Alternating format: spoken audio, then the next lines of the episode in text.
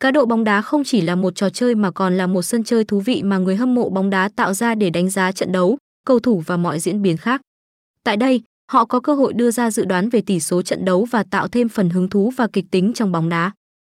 Để tăng thêm sự hồi hộp và ràng buộc trong trò chơi, người chơi sẽ đặt cược tiền, vật chất hoặc những món đồ có giá trị. Hình thức cá cược bóng đá sinh động và độc đáo này đã trở thành một lối chơi đa dạng với nhiều tỷ lệ cược khác nhau, thu hút người chơi từ khắp thế giới tham gia.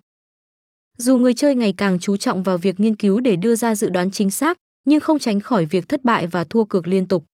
Nhiều người có thắc mắc liệu cá cược bóng đá có thể thắng được không? Câu trả lời sẽ được bật mí trong nội dung tiếp theo.